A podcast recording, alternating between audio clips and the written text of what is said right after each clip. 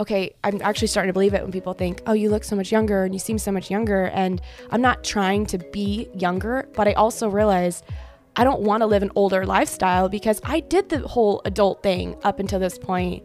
I raised a child. You know, I started a business. I owned a home. I got married. Like, you know, it's like I've been through the gamut and I was like, I just want to have fun and experience things without all this responsibility on my shoulders. This is Brittany. And I'm Kaylee. And you're listening to the Spicy Margaritas Podcast, where the drinks are stiff, not the interviews. Each week, we discuss all things entertainment with some of your favorite personalities in the industry to learn their stories and get an unfiltered look at life away from the camera. And why the margaritas? Because they're awesome and helps keep our conversations a, a little, little on, the spicy side. side. Hey, everybody, welcome back to the Spicy Margaritas podcast. We are now on episode six, and I'm so excited that we're just this far in the season. You know, it was such a crazy whirlwind getting this whole podcast started, and now it's flowing, and I'm having a lot of fun doing it. Me too. This has been something I more your idea than mine, but I'm so glad you talked me into this adventure with you because we've had a lot of fun interviewing people and getting behind the scenes and digging. And I hope everyone else has enjoyed it as much as we have.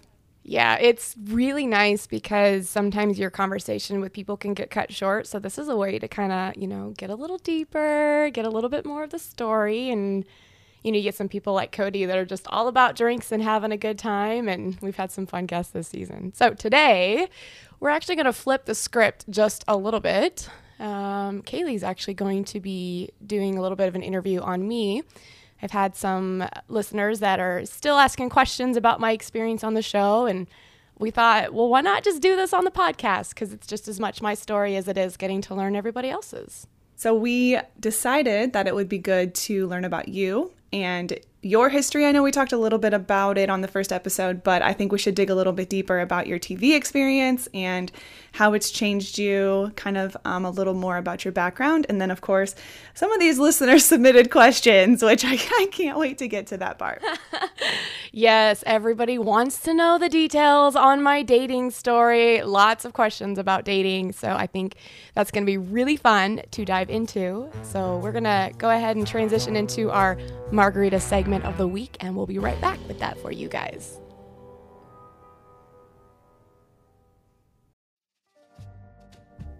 Elefant Tequila came into the market in 2010, competing with more than 150 different tequila brands coming out every month. Owners Chris and Oni had a vision of using century old methods to perfect and refine a taste so pure, so smooth that you can sip it on the rocks. Headquartered in El Paso, Texas, Elefant is already a recognized brand throughout the city and restaurant industry. An ultra premium, handcrafted product, Elefant is 100% Blue Weber agave and is distilled in El Salito, Jalisco, Mexico. Their Blanco, toasted reposado, aged añejo, and ultra aged extra añejo are perfect for any occasion. There is no better tequila for our spicy margaritas, and we look forward to drinking it each time we record. If you love tequila or margaritas, you've got to get a bottle of Elefant Tequila in your home. Check them out on Instagram at Elefant Tequila, E L A F A N Tequila, or online at elefantequila.com. Good thing I got my combat boots on today. I wish the camera could see that. Reporting for duty. Let's do this. That's her. That's her every night when she bartends. We are back again at the Gatsby with our favorite owner here, Jake, who's making all these fabulous recipes for us. Today, we're gonna try something a little bit different. We're gonna do, it's a coffee flavored, I'm not even really sure. All right, so it's an espresso margarita. So it's virtually the same thing as a, uh, as a regular margarita, sans the uh, lime juice. We don't want to throw off the flavor of the espresso too much sense. with the lime juice. That's what I was curious so we're about. Gonna how use, is it going to work? we're going to use the espresso and the espresso infused tequila with the Cointreau and the agave syrup.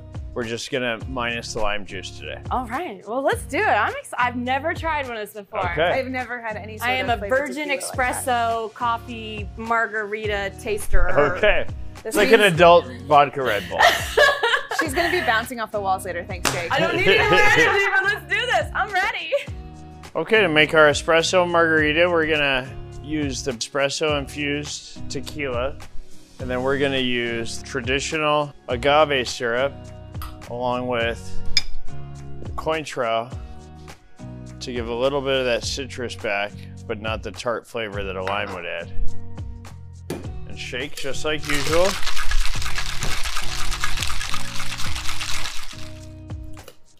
Your espresso margarita. It is uh, the espresso tequila mixed with agave syrup and Cointreau and some chocolate covered espresso beans to go with it.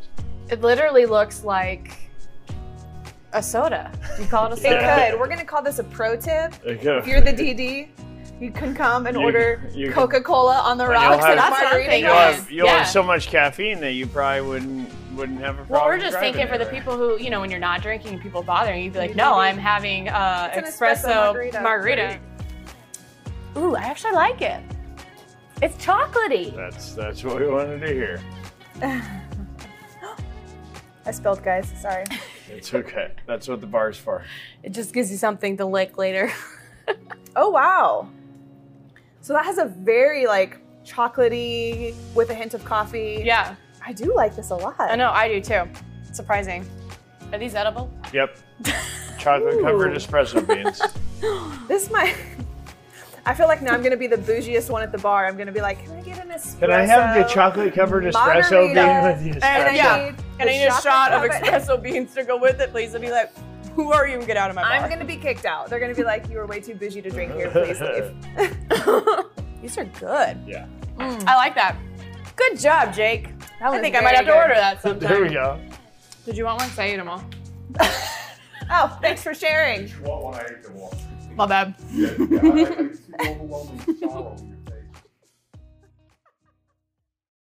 So, Kaylee, what did you think about that espresso margarita? For real, honest opinion. It really surprised me. And that is Me no too. lie.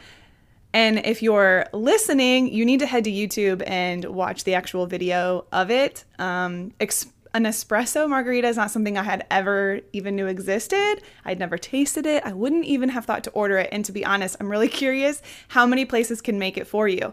How many have an espresso tequila blend? So, what did you think about it? Well, I feel like if I go to a venue and order an espresso margarita, they might look at me a little cross-eyed because I I feel like I've never I've seen the martinis on the menu, but I've never seen it as a margarita. And I'll be honest, I didn't think it was going to taste that well because I keep thinking about like the fruity lime mixing with coffee, and I didn't know how it was going to go. But you know, you omit that that lime part, and it tasted so good. I was pleasantly surprised. Almost like a dessert drink, like a little chocolatey. It was. You got you got that little coffee flavor, but it wasn't overbearing. Yeah, The I would definitely order that again. Is I always relate margaritas to like these vibrant colored drinks, you know, in a, in a glass. And so this one is obviously, sorry, losing my voice. This one's obviously like a little bit darker. It looked like cola. so, so you know why we It made did. that that joke about if you're DD, just order, you know, a mock up of this and tell everyone it's an espresso margarita. But um, outside of that, I, I definitely would order it again. I thought it was delicious. And I love when people can show me and teach me new things because it gets me out of my comfort zone to not always do the same thing. Me too. And I'm one of those people that really thought by my mid 30s that I would have a go to drink. Like I would get to the bar and I'd order the same thing every time. And that is definitely not me. I look at all the liquors and I'm I'm like, what do I want today? And I struggle. Um, and so the espresso margarita was something different and I, I always love trying those new drinks. So You know, thinking about what you just said, people do ask me all the time, especially now because I'm, you know, I picked up some shifts working behind the bar and they'll ask me all the time, all right, I'm like, well, what do you want to drink? And they flip it on me and they go, well, what's your go to drink? I'm like, um, tequila, Tequila. pineapple. And they're like, no, Añejo, a hundred dollars a shot. That's what you Right? should get. extra. Oh no. Uh, yeah, I I have a handful of go-to drinks. It just depends on my mood. But you know, I'm a big wine drinker. I still drink a lot of craft beers. Um, I still like my vodka, but tequila is probably definitely the one I play around with the most for in terms of cocktails and flavors. Yeah, I've actually been wanting to try just like tequila and club soda and lime because I've Oh, heard yeah. that's like the It's like very light and refreshing um, So- without filling you up. One of the tricks that I have because I used to do vodka waters because I have this whole you know hypothesis of I'm hydrating while I'm drinking. dehydrating. Yep, I'm just trying to be efficient. That's all. You know, just making smart choices. But I'll do it with tequila now, and then I'll just fresh squeeze lemon or lime juice, tequila water. I call it kind of like the poor woman's margarita, but it's it's healthy. It's delicious. The only the only thing I want to say is do be cautious because it's very easy to drink them quickly because you don't taste the tequila. The lime juice cuts through all of that. So, you know, you still got to be responsible with it, but they're so good. So good. So okay, we're not trying to turn you guys into alcoholics or anything. We just love our tequila, Elefant Tequila, and we love it so much. That's what we named our podcast after. So, You know what's funny? Um, sorry, just thinking about it, about turning everyone else into alcoholics. I, I feel like that's my go to joke now because I literally went on a date the other night and they wanted to know if we wanted to go get dessert. And I was like, um, no, but I'll take another cocktail. And I was like, oh God, this person probably thinks I'm an alcoholic. but I drink more than I eat now. You know, I guess that's part of growing up. Maybe. You I'm not really to a foodie. You have to prioritize your calories. yeah, true, right? If I have to, I don't even think about that. I'm just not that big of a foodie, to be honest, but I like really nice craft cocktails in moderation, of course. Of course.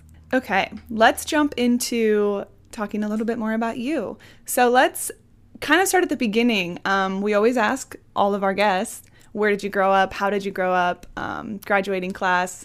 I think you have an interesting story, so let's jump right in. Well, the most interesting that two interesting things people discover about me when they first meet me is one, my age, because they always think I'm way younger, and two, they think I'm a city girl through and through. I grew up in a small town of 500 people. And I mean, technically, I think my hometown's called a village, if you think about it.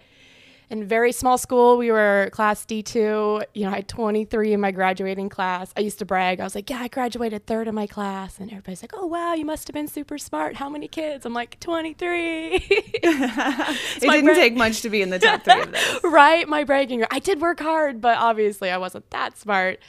Um, but yeah, so I mean, as you could probably just imagine, my childhood growing up was a lot different than probably many of my listeners out there. Um, I also didn't party at all when I was in high school. You know, I was kind of a goody goody. Um, I have always been super involved. Like that part of my personality today evolved from a young age, always starting clubs and being proactive. And I just, my childhood in general was I'd ride my bike to the pool every single day. And my hometown has a whistle, like a six o'clock whistle and it has a noon whistle too. So that's always interesting with small town people. Um, and the rule was when the whistle blew, you had 10 minutes to get your butt home for dinner or you'd be in trouble. But it was a safe community. You know, I was a kid and I could ride my bike wherever as long as I was home and my chores were done. So I just have great memories of just roaming the streets. I was kind of a tomboy growing up. I hung out with a lot of guys throwing the football. Wasn't real girly until I got, you know, a little older um, very happy childhood overall.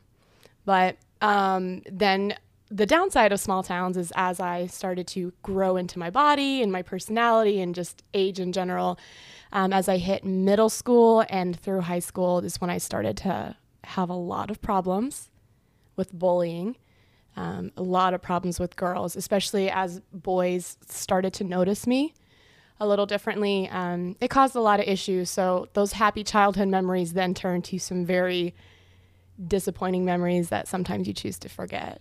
I literally sure. remember being chased up a tree when I was a kid and having, or well, not a kid, like when I was in junior high and having water balloons thrown at me. and you know, I can my laugh about it now, but Yeah. yeah. So there's, you know, there's pluses and minuses to growing up the way that I did, but I love that it was a safe community. And um, about 10th grade, things started to change for me because I was 16. You know, I could I had a car, I could drive to another town, so make friends there, and um, you know, it was pretty good for a while. And then life changed again for me once I turned 17, and uh, you know, found out that I was pregnant. So I think that was a major determining factor of who I've become today and the, obviously the life, life course that I've taken. How did your family react when they found out? Surprisingly, way better than I thought. I grew up in a, I would say a close family. You know, we weren't super tight knit close, but there was a lot of trust and love through my family. And I, it was, I could be open with them about anything. But this was one thing um, when I found out, I kind of knew before I took the test because you just know your body and you know something's up. I had a breakdown the night before. And, you know, there's only a handful of people I've told this to, but it's kind of a good story in a way to let people know that it's relatable. Um, I'd never, ever thought I'd be the person to contemplate suicide. And the night that I knew that I was pregnant, you know, without actually knowing, but just knew, um, I stood in front of the mirror just crying, like, you know, pleading with God, thinking like, oh, don't, you know, don't let me be pregnant and, and I have so much and blah, blah, blah. And, and I had the pills in my hand, but I never took them. And I don't know that I ever would have gone through with it, but it was a wake up call for me to realize that I need to talk to somebody about this. And the next day, um, my mom kind of had knocked on the door and she's like, You know, you just haven't really seemed yourself lately, mother's intuition. She's like, Do you have anything you need to talk about? And I started crying and I was like, Mom and I didn't even know how to say it. So I was just like, I think I'm pregnant. and uh, you know, so she came in and she hugged me, started crying. She's like, well, let's let's figure out for sure before you know we make any plans. Um, and she went to go buy me the pregnancy test because uh, you know, small town, everybody's gonna know. Oh, for up. sure. I mean, I'm sure they probably knew it was up anyway because my mom was not gonna be having babies at that age. But it's it's crazy. I haven't told the story in a long time. It kind of actually brings like sensations back. But yeah, so she went and got the pregnancy test, and um, you know she was super loving through the whole process, and um, she let me have privacy, and I was in the bathroom, and I was like shaking because again, it's like I knew, but I didn't know, but I was still hoping that I was wrong. And I took the test, and then I finally got the guts to look at it, and it was like one really dark pink line, and the other one was faded. So on the box it said one line, not pregnant, two lines pregnant, I believe is what it was, but the one was so faded. And so I was like, maybe I'm not pregnant. There's only one line, right? And then I went back to the box again and I kept reading and it said, one line may be lighter than the other. And that was the moment that my heart sank. And I started crying, and, and my mom's like, What are the results? And I told her, and, you know, and from that point forward, my mother was super supportive um, it was a little bit harder telling my brother and my dad and my stepdad. Um, up until the point where my daughter was born, I don't think everybody was on board with me carrying this child all the way through, let alone not giving her up for adoption. Um, but it's night and day difference when she was born. I think it was just the realization that I was a kid. How was I going to raise a kid? And um, I had huge plans for college and my life, and how was I going to possibly do any of that having a baby at 17? Yeah, that's, I don't even think I knew all the, that full story, um, especially because we really became close, um, you know, after college and when we reconnected and everything, like we talked about. Um, but the one thing that I remember most about when we met um, in college was that your bullying actually continued into college because I remember you crying when we broke out into small groups that day, just saying how people were still judging you and you had already had her and were, you know, at college and whatever. And I'm just curious for you to talk a little bit about that because I think people think it's going to end when I get out of high school, and for you, it didn't. Right. So, what's kind of interesting is I really didn't get bullied very much um, once I got pregnant through my hometown. My hometown was actually super supportive. I did not expect that at all.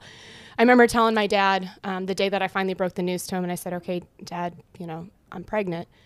And he looked at me and he says, "You know, you were the last person that I would ever hope this to happen to, but you're honestly probably one of the best." Because he knew I was responsible, I was healthy, you know, I wasn't out partying um, he's like, we'll do whatever we got to do. So we finally told the town. And to my surprise, my daughter was the first one born in the new year. So she was the new year baby. Um, my classmates and some of my classmates' parents threw us a baby shower.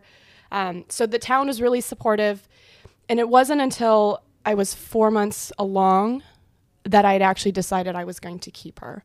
Um, I was planning on adopting her out because I just didn't see it possible for me to be a mother. Um, and it was at four months when my mom had said, I just want you to understand you're going to college no matter what. And if there's a chance you want to keep this baby, we will help you raise her. And I think that's kind of what changed it for me. So um, the bullying had stopped, I think, once I got pregnant because maybe people felt sorry for me. you know, Probably, like, yeah. you know, like why pick on Brittany anymore because she's pregnant and whatever. Um, but when I got to college, it was hard because I struggled between wanting to be a normal college student and learning about myself and life, and then wanting to be a really good mother. Um, I didn't really know how to act around people because I never really got to do the whole party scene. And um, so part of it was people were just judging me because if I did one thing wrong, they're like, well, how can you do that as a mother? You know, and and I was like, I I'm still trying to figure out my role with this. There's no manual that comes with it. And um, I remember one time just breaking down crying to one of my friends because, you know, people were like, well, if I was a mother, if I was in her situation, I would do this. I'm like, oh, well, well, would you? I mean, can you actually picture yourself in that situation? And I, I started crying to my friend and she's, um, and she, she hugged me and she just says, you know, Brittany, as a single mother, you could have gone so many different directions. She goes, I think you're doing a hell of a job. Cause, you know, I was like, I don't have this big fancy house. I don't have all these things. Like, am I failing? Um, but yeah, I think once I got comfortable and confident in myself as a mother and as a person, then that carried on to other people. It's an energy you put out there. And that wasn't so much a problem going up. And it never really affected my dating life. People always thought it would, but it didn't. Um, but when you were talking a little bit about, the, um, I think from our leadership thing that we kind of met at, um, I've always been a person to speak my mind and I'm trying to do the right thing. So I'm the one who's like, well, well, I'll do it. And sometimes being the honest one isn't always the best because then it gets pinpointed onto you. And I do remember sometimes when you give honest feedback, people take it completely the wrong way. And that's something I've struggled with my whole life because I'll say it like it is and I try to be respectful, but not everybody wants to face the truth and they'll spin it on you and whatnot. So another thing I've learned about myself through the years. Well, and I, I know everybody's got an opinion on how everybody raises their children, and it's only progressively gotten worse with social media. And so, some of the decisions you made and the way that you let your family help you um, are honestly very admirable versus a 17, 18, 19, 20 year old who wants to try to work three jobs and support themselves. And if the help is there, there's no, there's nothing wrong with taking it. And so, um, I actually like was one of the things that drew me to you, and I knew that we were so similar because I would have done the same thing. And for those who know, like the college we went to was only what a couple hours from your home. I mean, it was so drivable. Right. And so I guess for the listeners that don't know that part of the story, so um, I was 17, I was a senior when Taylor was born. And then my parents were on board, like, we're going to help you do this, but you are still going to get your education. So I picked a college that was only an hour away. I went to USD in South Dakota the first time. Uh, first year because I could go to school during the week and my parents raised my child for me, and then I could come home on weekends to be mom. Um, then I ended up transferring to a bigger school. I went to Lincoln, which was a few, you know, it was a little further away, a couple hours away. Um, so I didn't get to see my daughter every weekend. It was more like every other. But my parents, for the most part, were really the ones raising my daughter those first few years. And that's where I think when you were referencing maybe people judging me of, oh, well, I wouldn't have never done it this way. But without that love and support from my parents, I would not have been able to put myself in the position that I'm at today to to have the success or to have the career, to have the drive because they allowed me to still pursue those things that I needed to do to be a good mother and a good person. Um, about three years in is when I noticed my attachment or my daughter's attachment to me was changing a little bit because I think grandma was more of a mom than me in her eyes. Um, and so my parents and I was very, very tough on both sides because that was, you know, they were helping so much. Um, but we knew it was time to make that transition so I could be full time mom and so I could really start to develop that bond with my daughter. And so I got a place. my first house that I got actually had three roommates still because, you know, I'm still a poor college kid. So it was four of us college girls. They were totally cool with my daughter living with us. We just partitioned off the basement. So the girls had their bedrooms upstairs, and then I took the basement bedroom, and then we just partitioned a wall, and, and it became like a separate room. So five Oh, of us cool, girls. though. Yeah. So Taylor literally grew up from the beginning with like four, uh, you know, adults in her eyes, and and um, it- there was still a lot of transitioning over the next few years for us um, because it's hard to be a full time student and work and be a mom. But it was that was the time when I was like, okay, it's really is time for me to step up in terms of being her mom and making this bond with her for life. For life. Um, so you made it through college. You survived. you graduated. Yep. I always joke we graduated. she got her diploma early. Yeah, I you know I graduated. Um, it did take me one extra year, um, so I went to school for five years, but I got a degree in psychology, and you know I've been working full time in the workforce and been an entrepreneur on the side pretty much since then. So I'm I'm very glad looking back at it all that I had the love and support of my family and my friends and even those who questioned me back then, I think today they wouldn't dare question how things done because they see that it did work out in the long run. You just got to work hard and believe in it.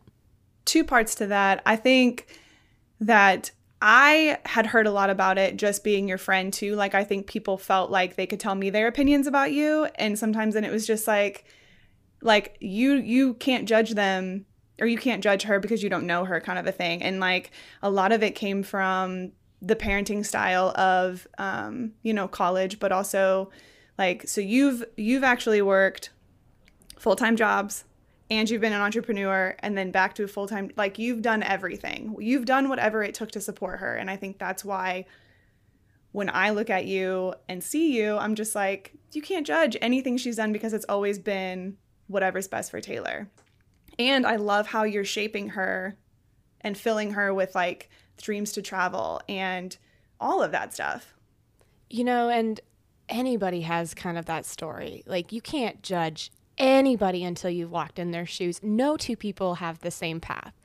And with motherhood, I, I am confident and I understand this now that there is no one right way to be a mother.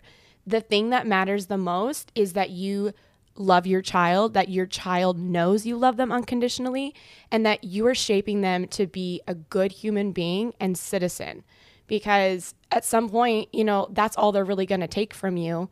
Um, and they're going to go on and, and live their life the way that they want to. So that's why it was so crazy because so my daughter lived with me then um, up until about two years ago. And I think some people have heard this now, but some are still like confused why I never put her in pictures and whatnot. But um, she moved in with her dad full time two years ago. And um, kind of how that happened was on top of all the jobs and all the failed relationships and moving around, we got to the point where I knew she's getting older. And my number one focus, I said, I've got five years until she, at the time, I said, five years until she graduates high school. She is my number one priority. Let's get her everything she needs to make her successful, right?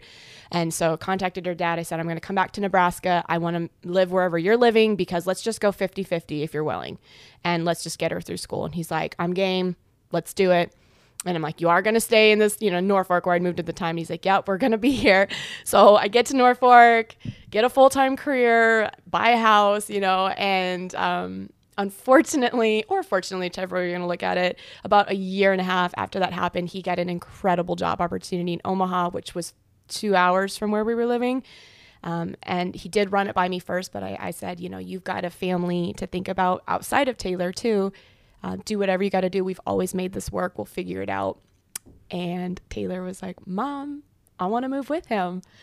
And at first I was like, No, you know, like you live with me. You're mine, you know? And um, she actually started to resent me a little bit. And I, I thought more about it. And I finally said, You know, I want you to come with me and tell me strongly your real reasons of why you think this is a good thing for you. And she was so mature and came to me. And I finally just had to kind of swallow my pride and, and let her do it because I realized me telling her she couldn't go live with her dad was a selfish thing.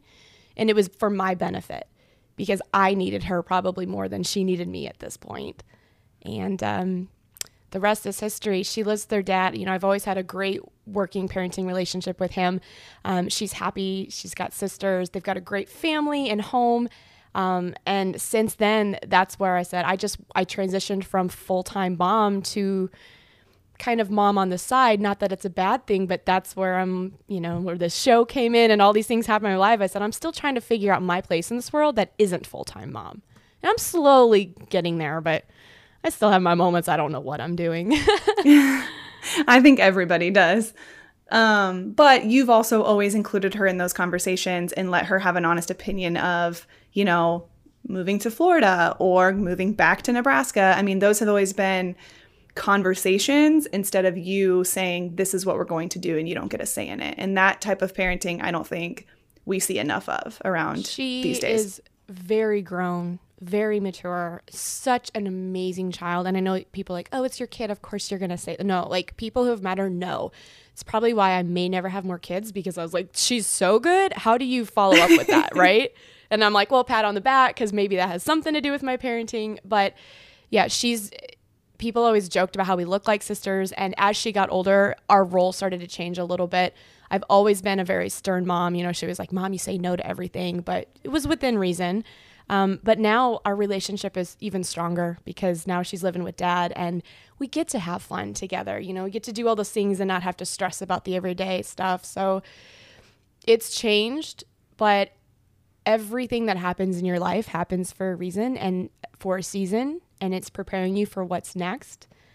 And I know that looking back 17 years ago, because my daughter is now 17, um, she changed my entire world. Who knows where I would be today had I never had her? And, you know, I have absolutely no regrets.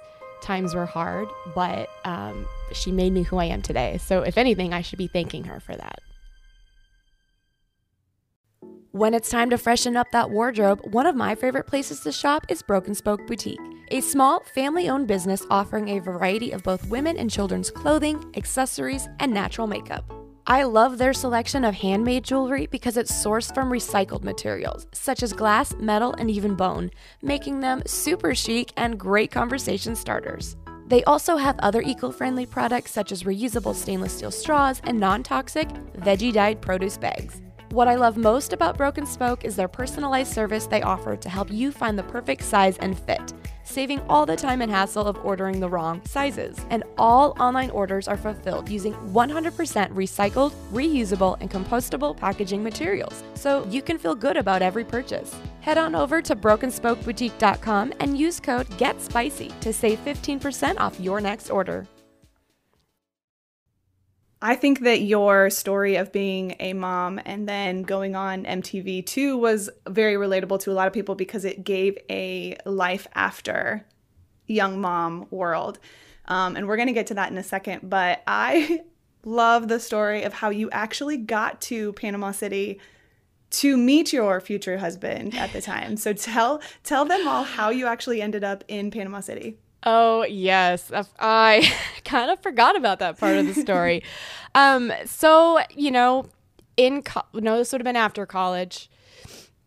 I think it, yeah, it was like, I think I did the competition, or no. So there was a country bar that I attended this dance competition a couple times before I ever entered it, right? And it was a Daisy Duke dance contest. And people are always like, you should enter this. And I was like, uh, no, I'm not going to do that, whatever. Um, and then finally, I just got talked into it, and I was like, okay, whatever. So you know, I first time I'd ever put hair extensions in, like my hair done. I had my my Duke shorts on, but still conservative, sexy but conservative. It's always been my thing. Put on my boots and had on like a chain belt and it was like a black corset top. So it was like very sexy but still classy. And I showed up and every other girl that was in this competition had like ripped up white tank tops, their butt was hanging out. Like I was like, what did I get myself into? And um, you won the competition based on audience votes, and I knew nobody there. I had like three friends that I came with.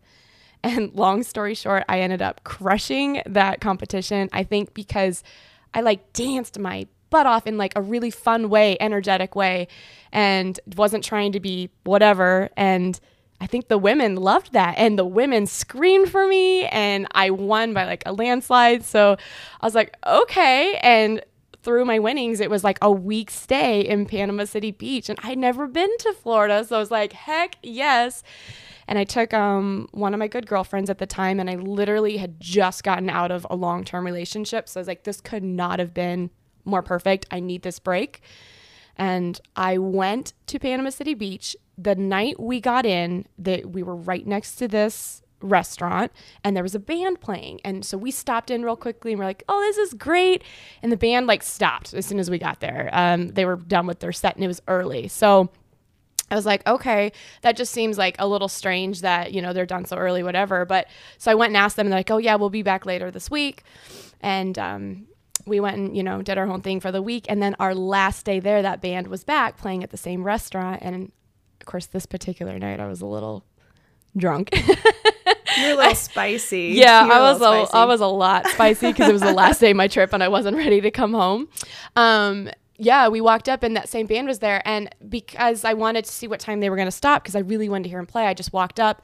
And the first guy I, you know, that acknowledged me and couldn't talk to me was Hunter. He was the guitar player. And um, I just, you know, started talking to him and didn't think anything of it. But then I talked to them after they were done tearing down. And um, of course, I was a little tipsy this whole thing. But um, yeah, they were like, well, we're to go grab some food. Do you do you want to come with? And I was like, you know, I probably shouldn't just run off with some band. but yeah, it sounds fun. And, you know, they gave me a good, safe vibe. So went to go get breakfast. And then after that, I ended up talking to Hunter all night. We went down to the beach and, uh, yeah. And then uh, four months later, I was engaged to this guy. And nine months later, we were married. And within a year of meeting him, I packed up my things and my daughter, and we moved to Florida. So we moved to Destin, which is, you know, about 45 minutes from Panama City Beach, because um, that's where he was living at the time. But that's what brought me there. Went from Daisy Dukes to, and I mean, his first impression of me literally is like, oh boy, this girl's going to be trouble. Didn't know he was going to marry her later. Right? He was probably like, I want nothing to do with this girl. But, you know, there was just something about him because like yeah i've always kind of been a wild spirit but i wouldn't just get up and marry anybody but i just never met anybody like him at the time you know he was he was so much he was older than me by 13 years but so young at heart and mature and wise and just like had a cool vibe and just you meet people that make you feel safe and they make you feel good about yourself. And it's nothing you can explain other than how you feel. And so i just knew at the time that that was somebody that i, I wanted to be with. I love that.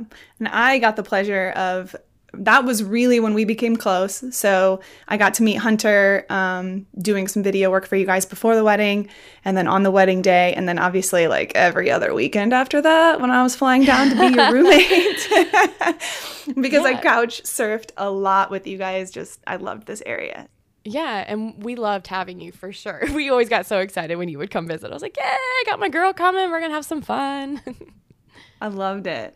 Well, fast forward, um, even though the marriage didn't work out, it was an amicable split. Um, you guys are still friends. Still friends to this day. And it just relates back to what we were talking about earlier. Every person and thing that happens in your life is for a reason. Some are for a season, and it makes you stronger and it guides you to where you need to be. So I made a really great friend out of that. And, you know, like we still see each other when I'm in town. Uh, if we run into each other, it's not a big deal. Hey guys, I'm really excited to talk to you today about one of our partners called Faya Candles. If you love candles as much as I do, you have to check these guys out. Their candles are 100% soy and they burn clean, so they are safe to breathe in your home. They don't leave any black residue. The candles are hand poured for quality and they have 12 different fragrances to choose from. Let me tell you, my favorites are creme brulee, cranberry apple marmalade, and pear spice. But if you like clean scents or outdoor scents, they do have those as well. What makes these candles unique is that every candle sold provides a meal for someone in need, and they're giving these back to third world countries like Haiti and Nicaragua, but also to your local communities like your food pantries and shelters.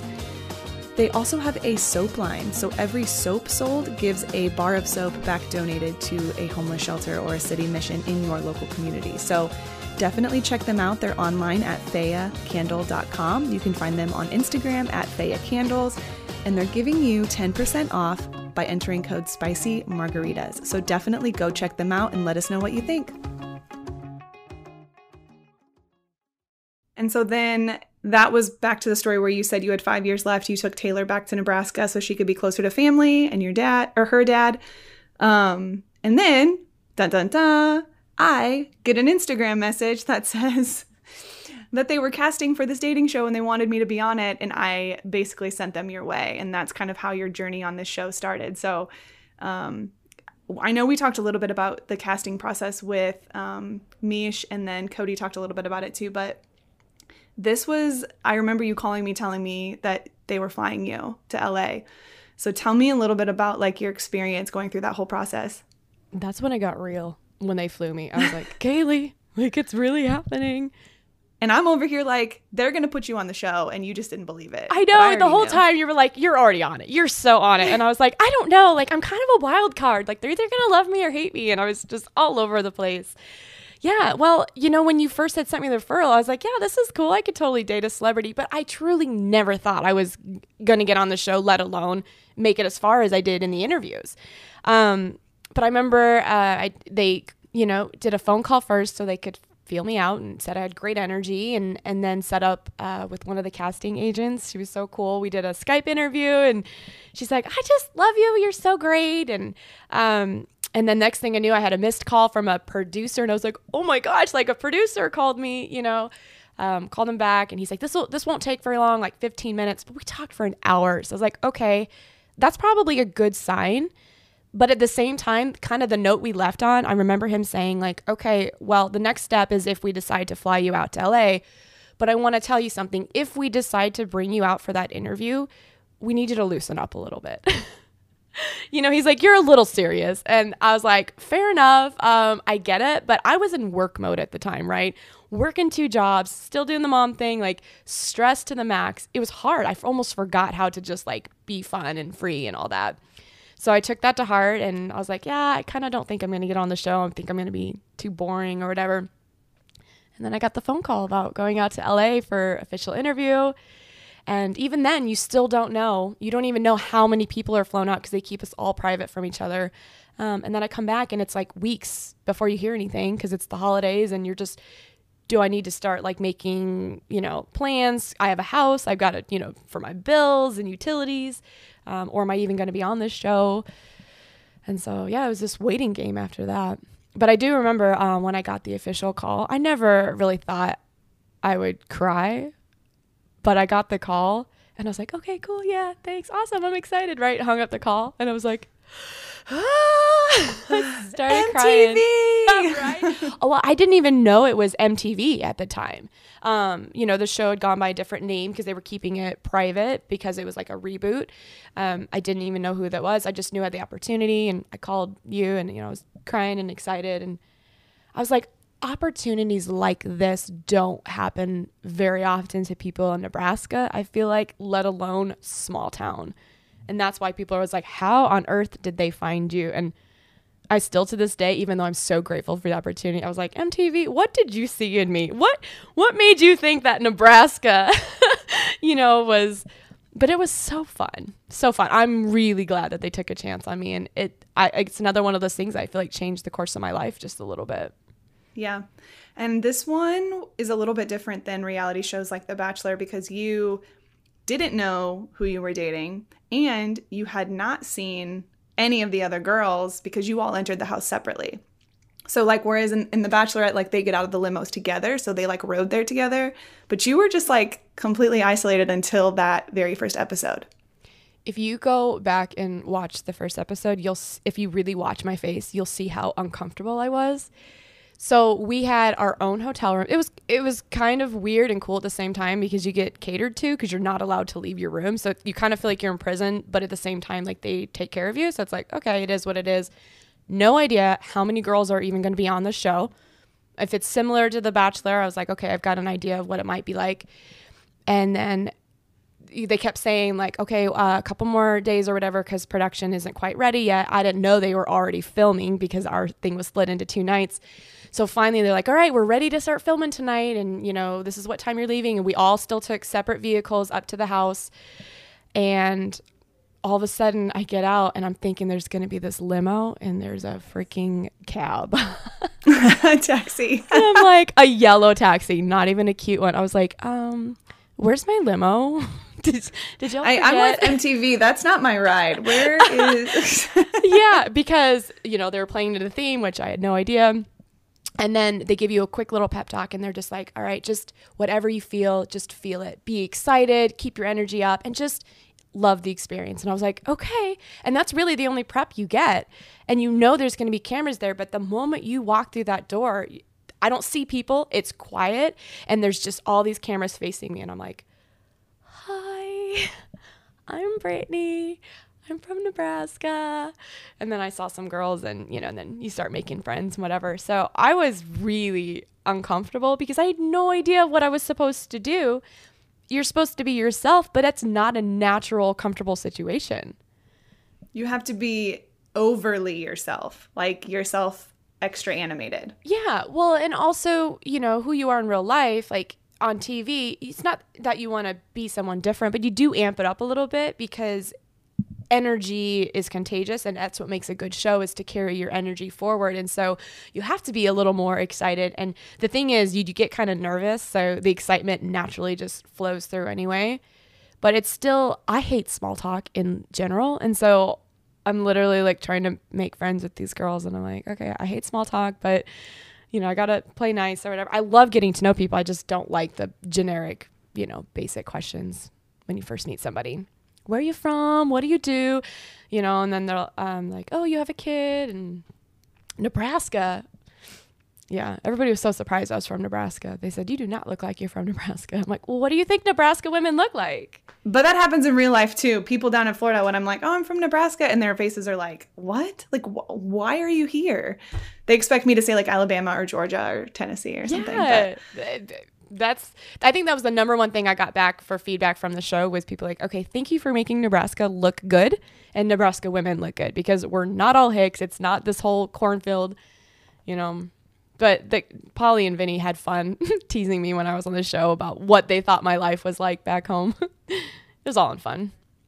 So, the question we ask all of our guests did you feel like you were accurately portrayed on the show versus like who you really are in person?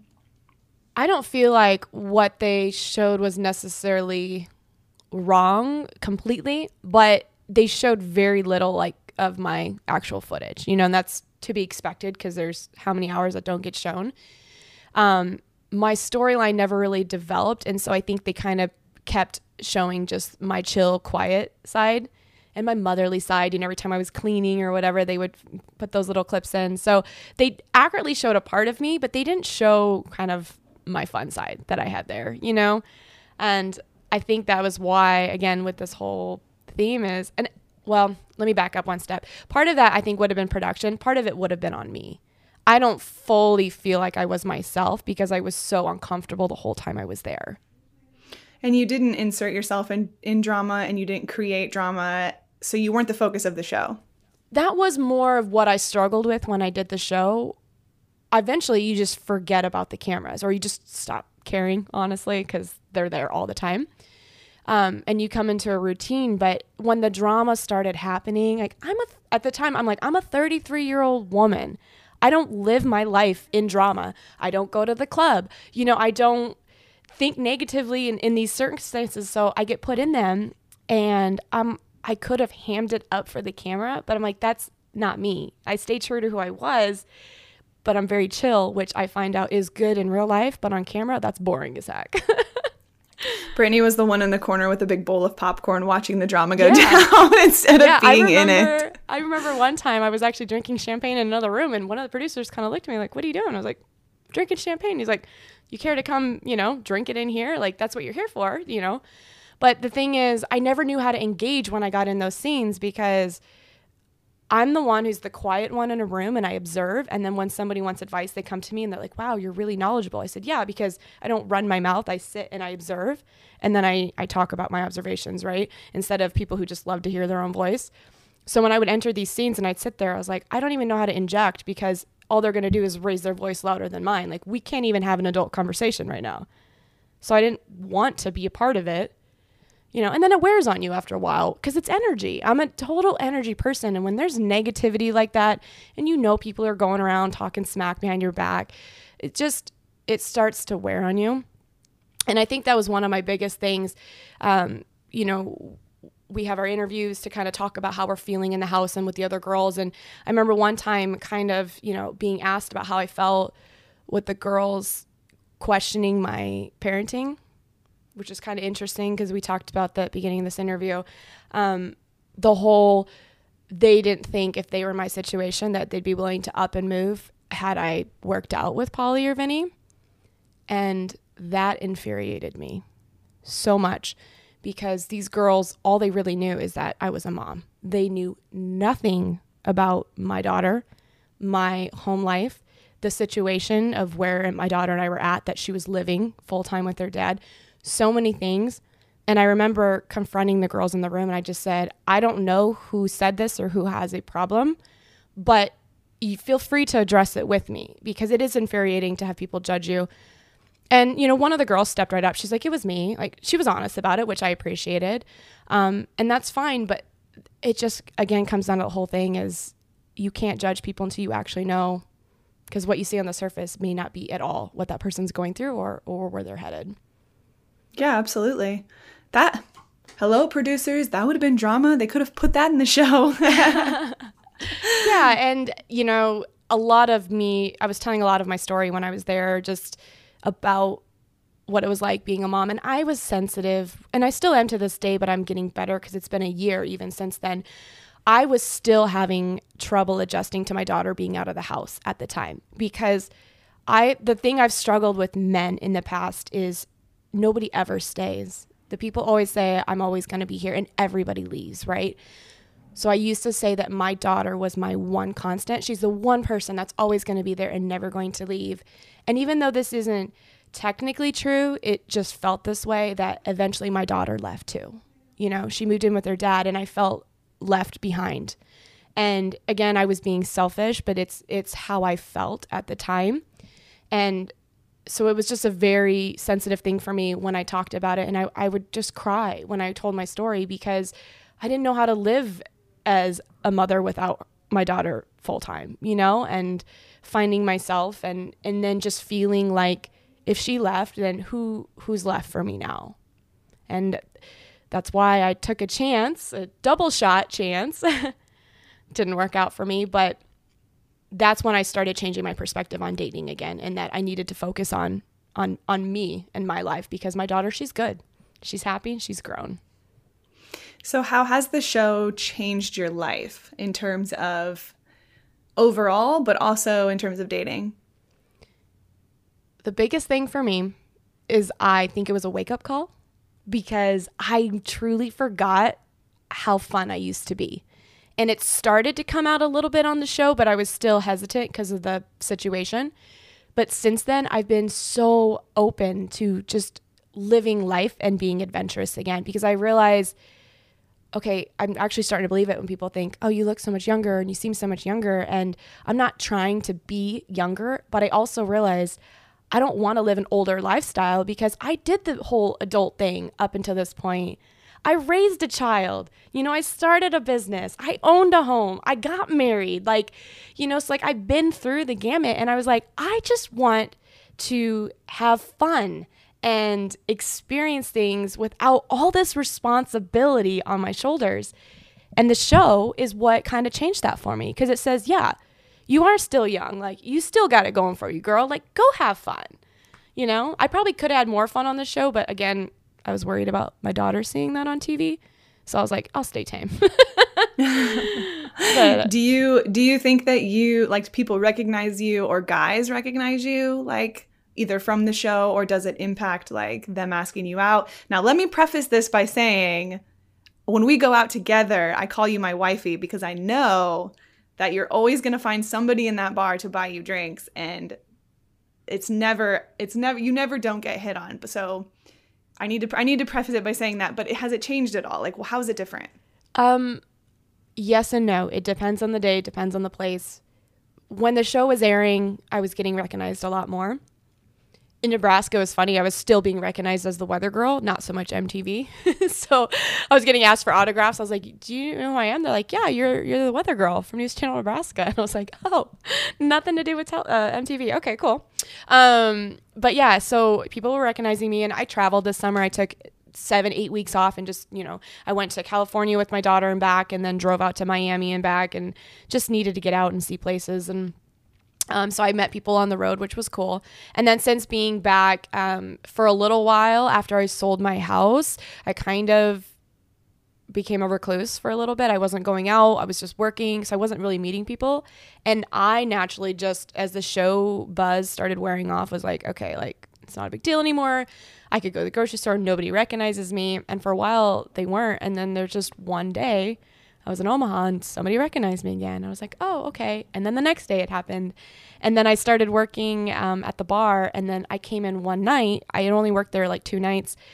I came in one night with a couple friends and I just met this one girl and she was so excited about me being on the show. And she goes, Do people recognize you? And I said, Well, sometimes, right? I kid you not, that like, fu- no, I think we were literally in the moment of talking about it. And some girl comes up and she's like, Are you Brittany?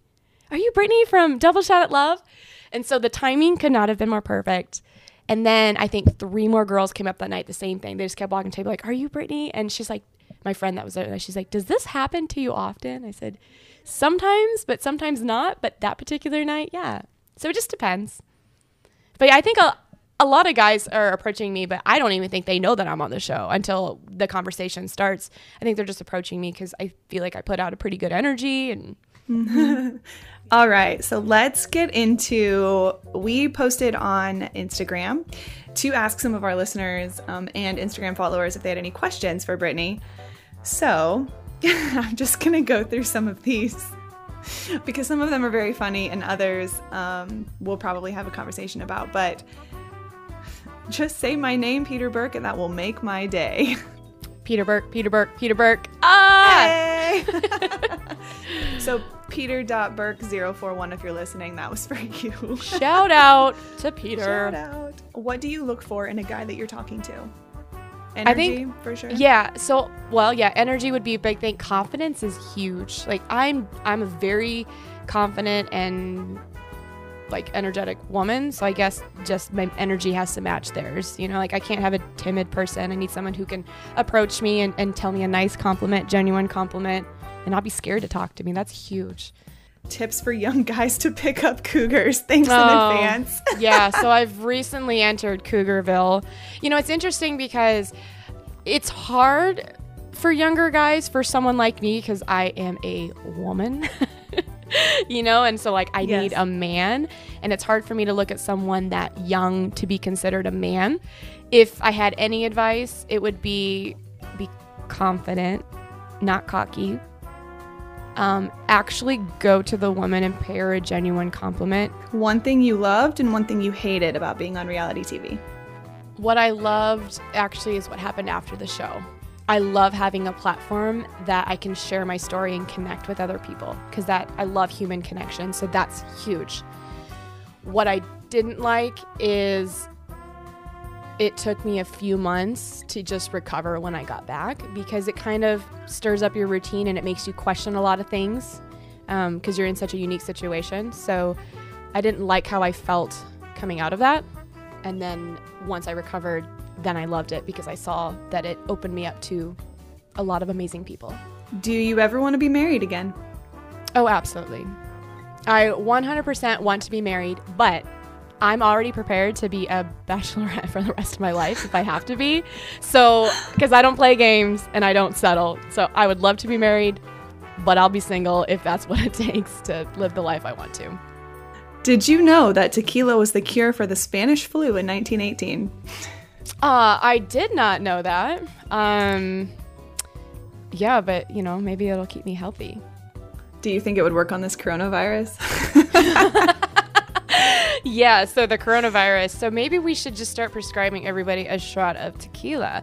Thank you, the Pisco Poppy, for enlightening us on tequila curing the Spanish flu, because we did not know that. Chill Dude 1355 says, Where did you come up with the cool name for the podcast? Uh, yes. Well, it's it's just like um, we were talking about how I was portrayed on the show. People think that I'm just this shy, timid, sweet little girl next door from Nebraska. And I'm really not. Once you get to know me, I'm quite feisty.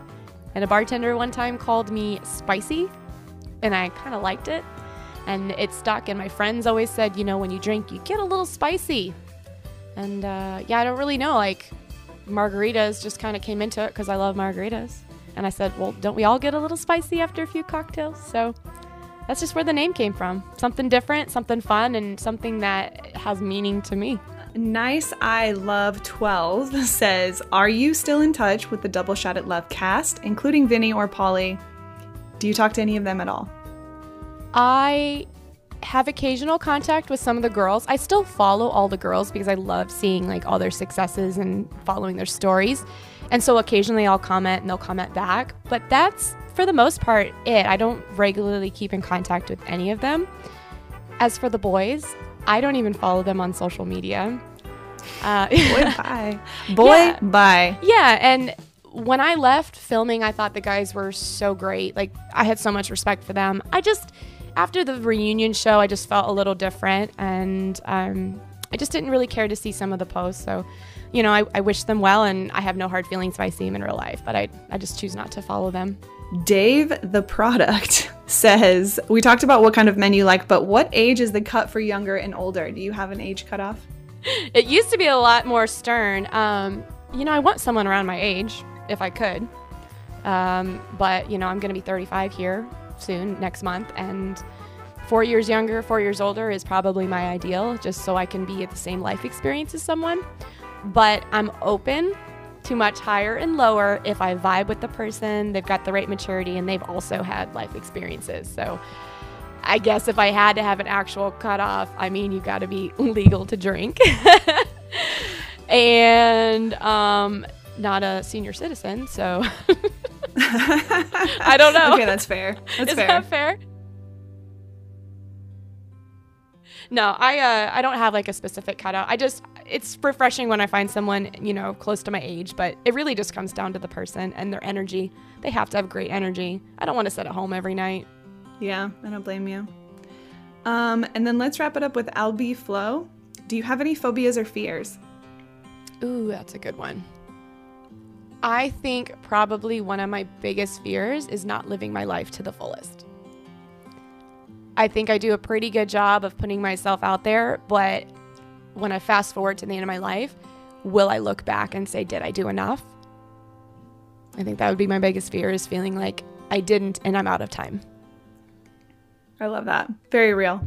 Yay! Well, thanks everybody who submitted questions on Instagram. That was fun, and we'll probably do something like that again in the near future. So make sure that you are following both of us and the Spicy Margaritas podcast account just in case you want to contribute and chime in. Yeah, that was fun. You know, it's, it's a great way to interact with you guys. And, you know, we can always have some of you call in or, or use the Anchor app. You can leave a voice message.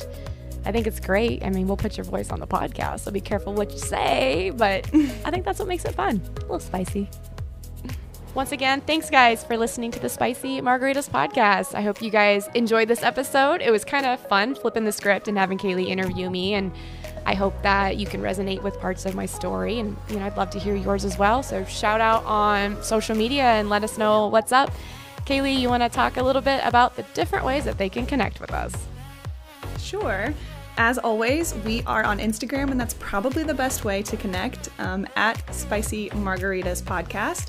Um, you can find us individually as well. Brittany is at B R I T T N A Y T H E R E S E, and I am at M I S S C A L I M A R I E. That's Miss Kaylee Murray. Um, you can also find us on YouTube now. All of these episodes are actually video. You can watch us drink margaritas and make them on our YouTube channel. Find that um, spicy margaritas and then send us an email spicymargaritaspodcast at gmail.com. We'd love to hear from you. Okay, bye. Until next time, guys. Stay, Stay spicy. we never do that right. we probably never will.